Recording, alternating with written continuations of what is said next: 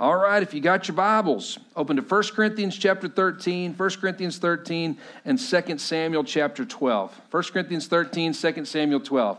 I need to give you a disclaimer for these next two weeks, okay?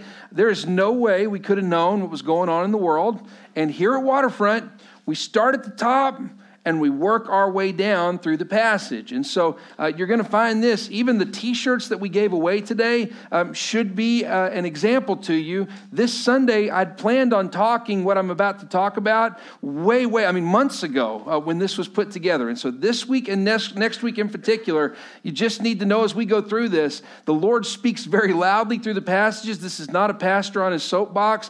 Go back and listen to the tape. We're working through the passage verse by verse. So the big question question. The title of the message today is God, why is this happening? All right? God, why is this happening? Uh, this uh, message that we're going to go through has to deal with, for David, uh, what I truly believe to be one of the worst days of his entire life uh, that he is about to navigate, one of the worst stretches, one of the worst weeks of his entire life that he has to navigate. Um, starts off today with this question Have you ever struggled to understand why something had to happen a certain way? You ever struggled to understand why something had to happen a certain way?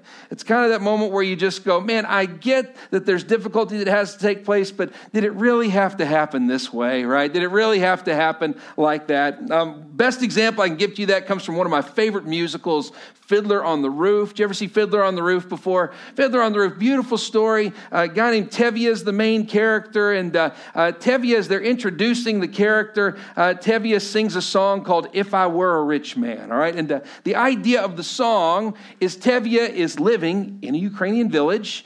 He's trying to make his way through life, and uh, he's sitting there and he's got a great family, he's got a great village, but he sings this song, you know, if I were a rich man. You know, the idea is, Lord, I get that there have to be poor people, I get that there has to be difficulty, I get there have to be family issues and village issues. And then he goes, ah, but it sure would be nice to be wealthy, right? If I were a rich man, yada da da da da da da da da. It just is, it's just beautiful. So I don't do it very well, all right? But uh, the idea is again, if I couldn't I just, wouldn't it be easier? I got to go through difficulty, but couldn't I do it rich, Lord? You know, couldn't I just do it with some money in my pocket? Wouldn't it be easier? Uh, couldn't it work if it was just a little bit easier? At the end of the song, Tevye says, Would it spoil some vast eternal plan if I were a wealthy, shimmy, shimmy, shimmy man? All right, I'm telling you, just the way that it ends in the song. It's beautiful. Go watch on YouTube, just a beautiful little story.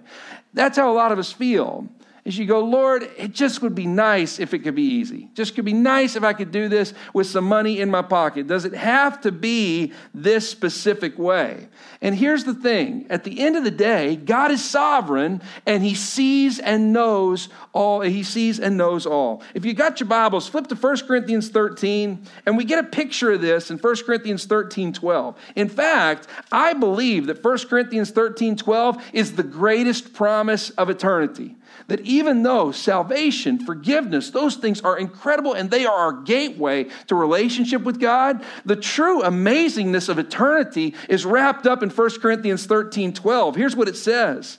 Paul writes, Now we see but a poor reflection as in a mirror, but then, being when we go to him for eternity, we shall see face to face. Underline face to face and underline poor reflection. He says, Now I know in part but then I shall know fully, even as I am fully known. Now, stop right there for just a minute. That to me is the greatest promise of eternity. Forgiveness and salvation, that is the gateway to our relationship with Almighty God. But do you know why eternity will be so grand? Because it says there that we will one day know God the same way that He knows us the way that he knit us together in our mother's womb, the way that he knows the bits that forms us into exactly who we are. The promise of 1 Corinthians 13 12 is that we get to know him the same way throughout eternity. He says, Now we see but a poor reflection. It's like looking at your face in a murky river. But then we shall see face to face. Now, the original Greek is a little bit more graphic. The original Greek is stoma e stoma. We translate it face to face because it was a term, it was a term uh, that would symbolize that for us now. Stoma means mouth. It says, that we know in part like a poor reflection, but when we go to God, when we spend eternity with Him, we will know Him stoma e stoma, mouth to mouth. Now, this is not Paul saying we're going to French kiss God, all right? That's not the picture. Stoma e stoma means the rabbi is so close that you can smell the onions off the burger on his breath that you truly, he's so close that you can feel the spit from his lips that comes right next to your face, that there is no hindrance whatsoever in our knowledge and understanding of God. On the same token, that's the relationship piece. But it is also true for us when it comes to our understanding of the difficulties of this world. Now we see like a poor reflection. Now we see like we're looking into a reflection from a murky river. Then in eternity, we shall know stoma e stoma. We shall know mouth to mouth, face to face, without hindrance, why God did it this way. If you're taking notes, write this down. Are you ready? While our view is limited, God in his sovereignty sees everything in perfect clarity. He said it again. While our view is limited, God in his sovereignty sees everything in perfect clarity. That now leads us to 2 Samuel chapter 12, starting in verse 13. If you remember, we've been going through the story of David, and specifically David when he should have gone off to war. He didn't.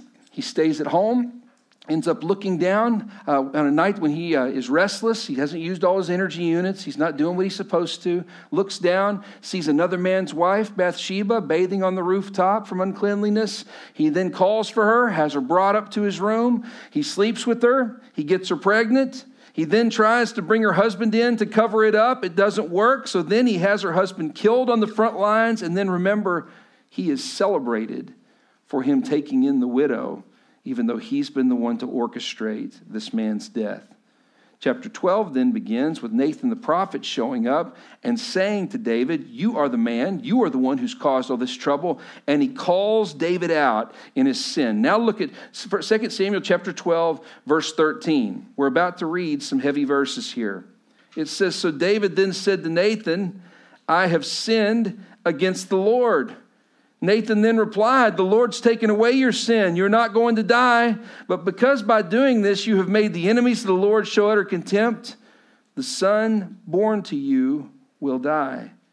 It says, After Nathan had gone home, the Lord struck the child. Underline the Lord struck the child that Uriah's wife had born to David, and he became ill. Now stop right there for just a minute. The opening question I gave to you today is when we don't understand why things had to happen a certain way. Listen to me. The passage of scripture that we're reading and delving into today is one of that has scholars scratching their heads because it happened a certain way and the author writes it a certain way. But you scratch your head and go, The Lord struck the child? The child did nothing wrong. This was for the enemies who showed utter contempt. And even the greatest of biblical minds look at this passage, scratch their head, and go, I still have some questions about how all this works together.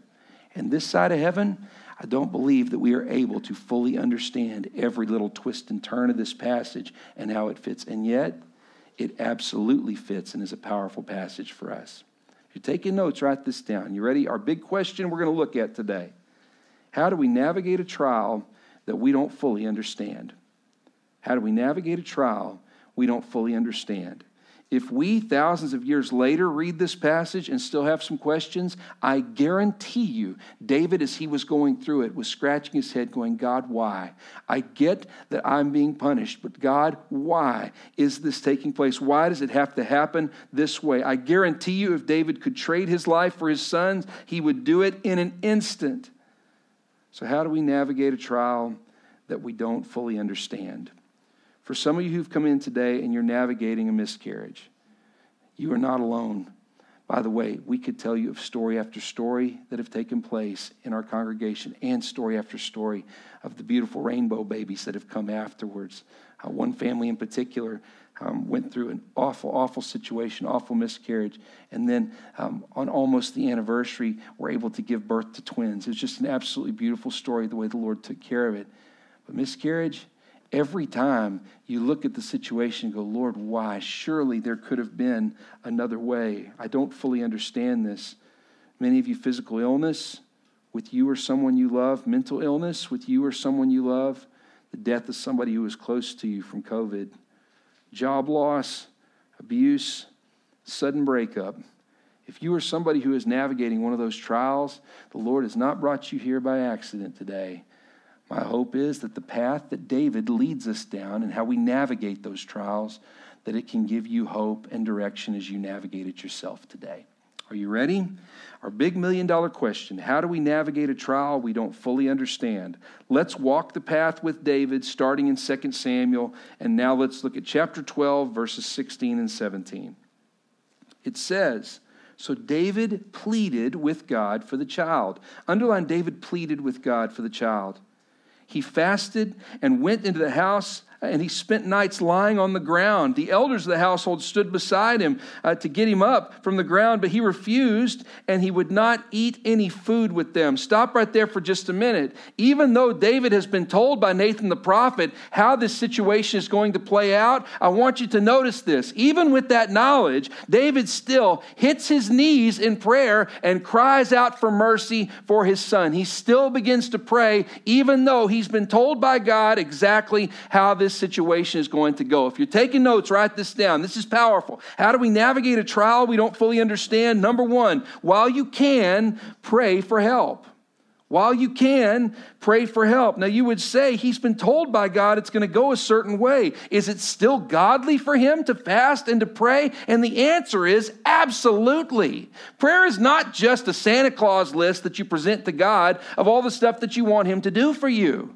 Prayer, in many cases, is the Lord shaping, shaping and fashioning your heart so that it can be in tune with His. It's why David writes, Delight yourself in the Lord, and what? And He will give you the desires of your heart as we spend time with Him. Sometimes prayer is presenting our requests to God so that then He can give us what it is that we're asking for in His grace and in His mercy. But sometimes, sometimes prayer is you coming before God Almighty and saying, I don't understand mess. Here's what I'm praying for in my limited understanding. And over time, the Lord fashions and shapes it so that our prayers begin to mimic His heart and desire and plan for the situation. If you're taking notes, write this down. Are you ready? Praying through adversity prepares our heart to receive the Lord's will, whatever it may be. Praying through adversity prepares our heart to receive the Lord's will, whatever it may be. Best example I can give to you this, and it's a tough deal because the illustrations I have to give to you today are hard ones for me because they were times when I had tragedy in my own life. I'll never forget, we're going through, Jack was five, we get the autism diagnosis with him, and I remember they said the next step for you is to figure out exactly what type he has, exactly where he is on the spectrum, because there were some issues where uh, once he could get into his 20s and 30s, if it was a certain brand of autism they thought he might have, uh, then he could have heart issues uh, in his 20s and 30s, and he could have lung deficiency. And so I'm telling you, you say that to a parent, and here's the deal I want to go immediately to the doctor. So we find out who the finest geneticist is in this whole area, and it turns out there's a geneticist here in Northern Virginia that's considered to be one of the finest in the world. And so we then call and say, well, when can we get on the docket for this moment, for this, uh, for this uh, geneticist? And they were like, it's a six month wait in order to get on the docket. And I'm telling you, everything in you is like, I just wanted them to say, Why don't you come this afternoon, Mr. Randles? You know what I mean? Because that's what you want. Lung issues, heart issues for your child, trying to wrap my head around special needs and what that means for our family. I'm telling you, I just, I feel this urgency. And all of a sudden, we've got six months. We've got this window. We want him to receive the best care. We want to know with insight what's taking place here. And I'm ashamed to say, during that six month time, my earliest prayers were God, please heal him. God, please fix him. That was the prayer. And many of you who've navigated family members and loved ones with special needs, a lot of times the prayer starts with God, fix them. God, fix them. But you begin to realize, and one day I was reading Jeremiah chapter 1 Before I formed you in the womb, I knew you, and I set you apart with a great purpose. I'm praying, God, fix him, God, heal him. But all of a sudden, you come to a realization either you believe in God's sovereignty or you don't. Either you believe that Jack was fashioned by Almighty God to be exactly who he is, that you and I were fashioned by God before we were born to be exactly who we are. Genetics plays a part, but it's all mixed in the hands of Almighty God. He's the one who forms us, as He's the one who fashions us. And all of a sudden, the first four weeks, my prayers of heal him, I begin to come to a realization he doesn't need to be healed. God made him. And you watch it, it begins to shift, and my prayers begin to change. We finally get to the meeting with the geneticist, six months. And on that day, it's my wife and myself, and Jack is five years old. Geneticist walks in. I mean, she's a bad mamma jamma. She walks in. She's got 20 interns behind her. She walks in. They're holding the clipboard. She's so in charge, they're holding the clipboard, right? They're taking the notes. She walks in. She goes, Mr. Randles, why are you here? And I told her that something only six months of prayer could have produced. I said, if you'd asked me six months ago, I would have said to fix him. I said, but he doesn't need to be fixed. I said, we're people of faith. We believe God made him, and we're here to figure out how we can help him become who God made him to be. Big old grin comes across her face. She said, That's the right answer. She said, I'm a person of faith as well. She said, You're worried about the lung issues and heart issues. I said, Yes, ma'am. She said, I can tell you with certainty right now, just being here in the room, that that is not the case. And she said, I could take a whole bunch of your money and pinpoint exactly which chromosome it is that's caused the issue here. But she said, But you don't believe the chromosome's called the issue. You believe that God has formed him said, Yes, ma'am. And then she said, And Jack is, I, she goes, I see a boy who's loved. And she said, And Jack understands a whole lot more than you give him credit. And she goes, Don't you, Jack? And Jack is playing in the mini blinds on the side, and he goes, Yes.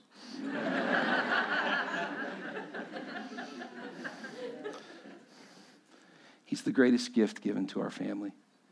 We didn't know it at the time. He's the greatest gift that God has ever given to our family couple of weeks ago, I was sitting in our house, and the way that his form of autism manifests, Jack will never intentionally disappoint you. Never. It's, it's not in him. He just can't do it. And he also struggles to lie. Like he doesn't, he doesn't lie. It's just, it's just how he's made. And not only that, he doesn't gossip ever. And when somebody else succeeds, he cheers louder for someone else's success than he does for their own. And I'm sitting and I'm watching my son a couple of weeks ago, and I was like, he sins so much less than I do. He was made without the capacity to do it. And I'm watching him and I envied him. What a difference from those years ago where I'm praying, God, fix him.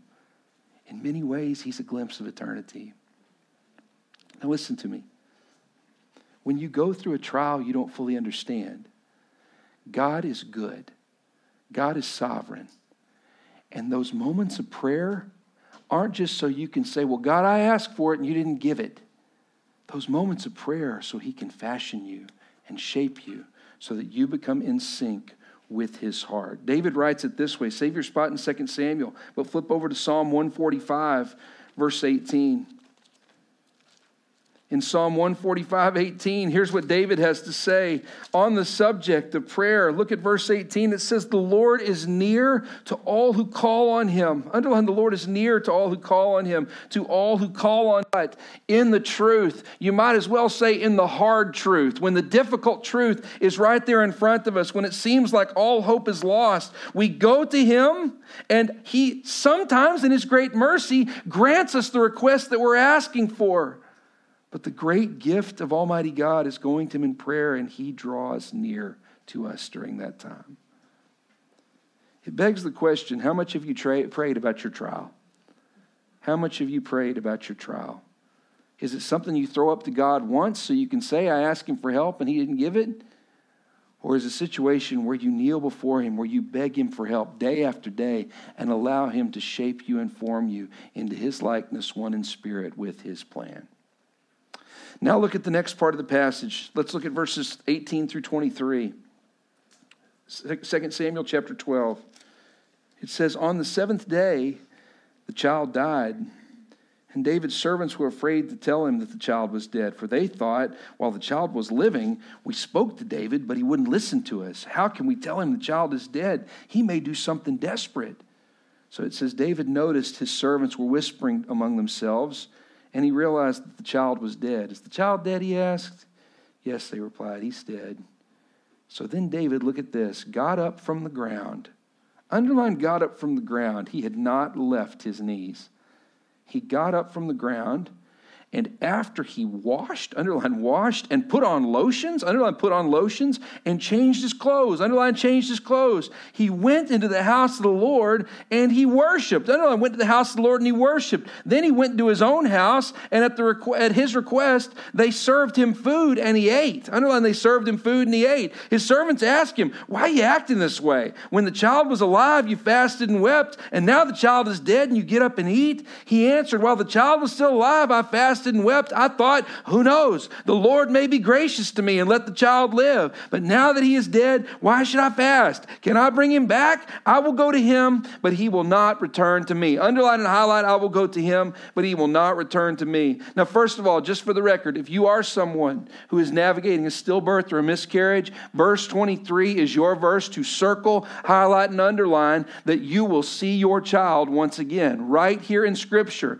David lets us know that he has this full belief and full understanding that he will see his son again. At the same time, David has gone through his time and moment of difficulty. He's on his knees before the Lord, begging for God's forgiveness, begging for God's mercy in the situation. And all of a sudden, when the child is passed, it says he gets up he washes up and puts on lotions. You know why lotions are important? It shows that he has been on his face, on his knees, on his toes constantly. And I'm telling you, he was wearing the battlefield from this moment of prayer. He gets up, he cleans up, he goes to church and worship, and then it says he takes some food to eat. It causes them to scratch their head and go, Why are you doing this? And he says, Because it's over because it's done. If you're taking notes, write this down. How do we navigate a trial we don't fully understand? Number one, while you can, pray for help. And number two, when it's over, clean up, eat something, and go to church. Clean up, eat something, and go to church. When it comes to the point where it is complete, David shows us here, sometimes we can feel like the longer that we wallow in the sorrow, the longer we wallow in the mess like a pig, that that makes us more holy or it makes us look like we were more committed to the person that the tragedy is connected to. But that's not the case. Our God has called us, we put it on the shirt, to trade tragedy for victory. He desires for tragedy not to be the thing that defines your life, that we would walk in victory. If you're taking notes, write this down. It takes time for wounds to heal, but mud can be scraped off quickly. Let me say it again. It takes time for wounds to heal, but mud, mud can be scraped off quickly. For some of you, you are wearing the battlefield from the time that you have experienced, and it's going to take time for the wounds behind your eyes to shine that light again after you've gone through tragedy. But for some of you, you're wearing the mud like a badge of honor, and it's time you washed up, it's time you put on the lotions, and it's time you ate something so that you could think clearly and start to move forward again. Best example I can give to you in my own life comes again from a tragedy. Some of you know this, but I had a botched engagement that took place. The woman night she and I met our first day of school, uh, our, our uh, freshman year at Oklahoma State, dated three and a half years. She was a great girl. I was a decent guy. We just weren't a great couple together. And so, because of that, it just seemed like the next thing. We'd been together for three and a half years, didn't have a reason to break up. And so it just seemed like we should get engaged. And during that engagement period, it became very clear that we needed to split up. But nobody wants to split up. And when you've been together that long, whoever does the breakup is going to look like the villain in that circumstance. And so neither one of us wanted to do that. We met on the first day of school, so every friend was, was not her friend or my friend, it was our friend, right? Because we'd all met each other together. I'll never forget the day that we finally did break up. The Lord set it up. We're at the front door of my little studio apartment, and she pulls the ring off and she throws it at me. And I'm telling you, it was like my only Bruce Lee moment in my life. I mean, I caught it midair. And I'll never forget. I catch it. And I turn and look, and I see her eyes. Her eyes are staring right at that fist. And it was like it was over. I mean, it really was done. That was the last real conversation we ever had. And we dated for three and a half years. I got the ring. She sits down. She walks out. And I took the ring and I set it, put it in my pocket to begin with, and then I set it on the counter there, right by, it's my kitchen. I set it on the counter right there by the front door of my apartment. And then it was like, you ever seen Lord of the Rings? It was like, I was, was like the Gollum ring. I'm like, I don't want to touch it, right? I don't want to touch it. And I've left that ring on the counter, but it is symbolic of three and a half years of failure, of hurt, of bad decisions, some good decisions, but just that ring symbolized all that mess. It was rubble from the battlefield. One of my friends sees the ring on the counter and he goes, Hey, Zack, how you? Is that the ring? And I'm like, Yeah, yeah, she threw it at me. I caught it, you know, set it right there. And then he goes, Okay, that's weird, you know, and we just kind of went through. A month passes. I can't touch it. I'm afraid of it and it's just sitting there on the counter. Finally, one of my friends comes up and he goes, Hey, dude, he goes, None of us want to come over to your apartment. He goes, You got that creepy ring sitting on the counter. He said, It's just weird. Now, listen to me. It would take me a year to get through the emotions of the breakup, but the rubble, the battlefield, I could put on lotion, I could clean up, and I could eat something, and I could go to church. I also figured out the ring on the counter was also the deterrent for me going to worship at church. I felt like I was too broken. I was too ashamed of what I had done. And that ring was the barrier keeping me from coming back in fellowship with Almighty God. So I'd taken the ring to a pawn shop, and they offered me 10% of what I paid for it. It sat on the counter a little bit longer after that. And then finally, one day, one of my buddies gave me that talk, and he was like, You just need to get rid of it. So I had the idea, we're in Stillwater, I had the idea that I could drive to Oklahoma City to another pawn shop, and maybe they would give me more in the city than they did in the smaller town. That was not the case. Guy looks at me and says, uh, I can give you, again, about 10% of what you paid for this thing. And then, can't make this stuff up, I look out the window and see across the street the finest restaurant in America, Red Lobster. Red Lobster's been a really big part of my story. I see Red Lobster. I looked at the guy and I said, You know what? Just take it. I need to be done with it. And then I knew that whatever I spent that money on, that I had gotten back, that I would remember that forever. Whenever I saw that thing, it would still have that power. So I looked over at the guys that were with me and I go, Hey, Y'all want to go eat the meal of your lives at Red Lobster? At that time, I had a 50% employee discount also. We took every dollar that we got from the pawn shop on that ring and we ate steak and lobster and crab legs and we dipped all of it in that drawn butter, people. I mean, I'm telling you, it was delicious. Ate all the biscuits we wanted. And then this is going to be a little graphic and gross for you. But then after you finish that, you're done with it. You know what I mean? It's finished. I didn't ever have to see anything symbolizing that ring ever again. All right? There you go. For some of you, that was wisdom. All right? That was wisdom. now listen to me. Now listen. All of a sudden, people came over to my house again, came over to my apartment again. And I could have new friendships and relationships again. Some of you are wearing the battlefield. Begs that question Are you still wearing the battlefield? Maybe it's time. It's going to take time for your eyes and for those wounds to heal. Maybe it's time you scraped off the mud. Maybe it's time you lotioned up those ashy knees. Maybe it's time you figured out a way to stop looking like you're mourning. so that you can start believing, this we're going to talk about in a second, that the Lord still has a future for you, that your tragedy does not define your life. Are you still wearing the battlefield? Now flip over to 2 Samuel and let's look at chapter 12, verses 24 and 25. Here's what it says next it says, Then David comforted his wife Bathsheba, and he went to her and he lay with her. Underline, he comforted his wife. He went to her and lay with her, and she gave birth to a son, and they named him Solomon. This is how Solomon comes about. It says the Lord loved him. And because the Lord loved him, he sent word through Nathan the prophet to name him Jedediah. Solomon's big formal name was Jedediah, which means loved by the Lord. When you read 2 Samuel 11, I'm just going to be honest with you. When you read 2 Samuel 11 about the way David and Bathsheba come together the first time, it reads like a sexual assault. He sees her, he's in the position of power and authority. He sees her, he has her brought to him, he impregnates her, and then when, husband, when her husband is killed, she deeply mourns for her husband in the way that he's been murdered.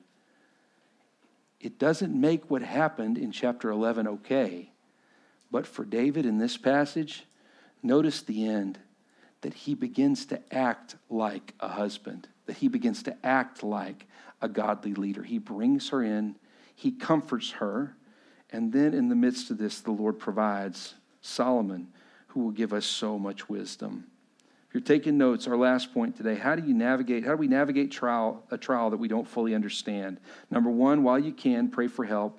Number two, when it's over, clean up, eat something, and go to church. And number three, when the time is right, start thinking about the future. Start thinking about what's next. When the time is right, start thinking about what's next. Sometimes we can feel like the longer we wallow in grief, the more committed we were to the person or to the thing that we were grieving. Listen to me. That's a lie straight from the pits of hell. It's not about how long you grieved. In fact, you don't take anything else away from today. Write this down. Are you ready? It's not God's desire for tragedy to be your life's defining characteristic. Let me say that again. It is not God's desire for tragedy to be your life's defining characteristic. We have to trust that the Lord is at work and that his plan is good. To wallow in that self pity, to wallow in that mourning, is actually to question the sovereignty of God, that he has created you and wasted creation by putting you in this circumstance that is over before it ever even gets started. You know what wallowing looks like? I've told you again, one of my other great failures. I took a job and ended up quitting without another job. I mean, it was a really, really difficult situation. Uh, in fact, I highly encourage you not to do it because there's a big, if you ever, ever quit without another job, I mean, you can do it out of principle, but then you're going to eat those principles, all right? I'm just telling you. Don't have anything. So when you go through that process, I mean, it does a number on you psychologically. It's difficult. I would still do it 100 times out of 100. But man, it's brutal. I would not choose I would not choose it 100 times out of 100. It's really really hard. That being said, I had a friend who was there on staff with me as I went through that journey. And so he became my confidant that I told all the stories to. When I'd have those moments where I needed to talk about it, I would call him. But I'll never forget, it's been about six months, and I had called him a lot to talk about this situation. And so one day I call him and he goes, Hey man, how's it going? I go, Hey, I need to walk through something. You've been my guy through this, and I really need to walk through this. And here's what he said He goes, Please don't. And I said, uh, What do you mean? He goes, It's all we ever talk about, and I'm done. He goes, um, Can we talk about something else? He goes, Otherwise, you need to call somebody else. And here's the deal. At that moment, was he a little harsh? Maybe, all right, maybe. But I needed to hear it. It shocked me and jolted me so badly. Then I made this decision because the way my brain works, I was like, I'm going to, in my journal, start keeping a tally of how often I want to talk about this hurt and this thing. And at first I thought I'll keep a list on the number per number of times per week that I bring this up. I realized very quickly it was not a weekly list, it was a daily list. I was bringing it up so often, and he had spoken to me and shocked me to the point that I was living in that moment in the past that needed to just go ahead and be buried and die. It needed to be done. I was not honoring the work that I had done in that circumstance by wallowing in the mourning that it didn't work out. Now, if you're taking notes, write this down. Are you ready? Are you trying to honor the past by denying yourself a future? Let me say it again. Are you trying to honor the past by denying yourself a future? If one of you are in mourning over someone that you've deeply loved that has passed away, really think this through. Would they want you to mourn for them for the rest of your life? There's a time period to do that. And I'm telling you, those wounds, those wounds heal over time. I still have hurts from the death of my father and the way all of that came together. I still have hurts from experiences I've had when I was younger. But a believer in Jesus Christ says, either we believe God is sovereign or we don't. Either we believe God is good, that He has a plan, that He's working it together for our good and the good of the world and the good of the kingdom and the good of eternity, or we don't. So we have to have a point where we say, Lord, I choose to look to the future. I choose to look to the horizon for what it is that you will do in this new day. You ever read Jeremiah chapter 29, verse 11? It's a famous verse that's on a whole bunch of greeting cards. For I know the plans I have for you, declares the Lord plans to prosper you, not to harm you, plans to give you hope and a future. We forget what verse 10 has to say, and there's a reason verse 10 doesn't go on greeting cards. Flip with me, if you will, to Jeremiah. Chapter 9, and we're going to read verses 10 and 11 such hope and joy in verse in verse 11. Look at Jeremiah 29 verse 10. It says this is what the Lord says, when 70 years are complete for Babylon, or 70 years, I will come to you and fulfill my gracious promise to bring you back to this place. For I know the plans I have for you declares the Lord, plans to prosper you not to harm you, plans to give you hope and a future. The lead in for Jeremiah 29 11 is verse 10 where he says for 70 years it's going to be a struggle for you to understand understand why it's so hard every single day. But I have a plan for you. It's a good plan, a good plan for you, a good plan for your people, a good plan for your family, a good plan for eternity. You just have to trust me. Look to the future and don't wallow in the death of the past. It's a great word for us as believers in Jesus Christ during this day and time. Look to the future. God is up to something. When we begin to look and go, it's the end of the world, it's the end of the world, it's the end of the world, that's been cried out every year since the beginning of time. We've got to believe God is sovereign. Either you believe it or you don't. Whether it comes to Ukraine, the United States, your family, or just you personally, either you believe God is sovereign or you don't. At the end of the day, as for me and my house, we will serve the Lord. Make the decision that you're going to trust Him.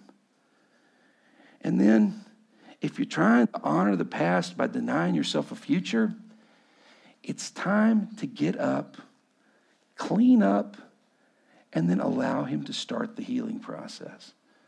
It's real hard to heal the infection when you're wallowing in the mud. Can I say it to you again? It's real hard to heal the infection when you're wallowing in the mud. We put it on the shirts trade tragedy for victory. I wish I could tell you it's a trade that we make. It's a trade where we take our busted life and give it to God, and then He takes our tragedy and presents us with victory. But you got to trust Him today. I appreciate you listening. There's so much going on in our world right now. Whether times are good, times are bad, or times are average or complicated, we have to look to God and trust His sovereignty. Thanks for listening. Let's bow our heads for prayer.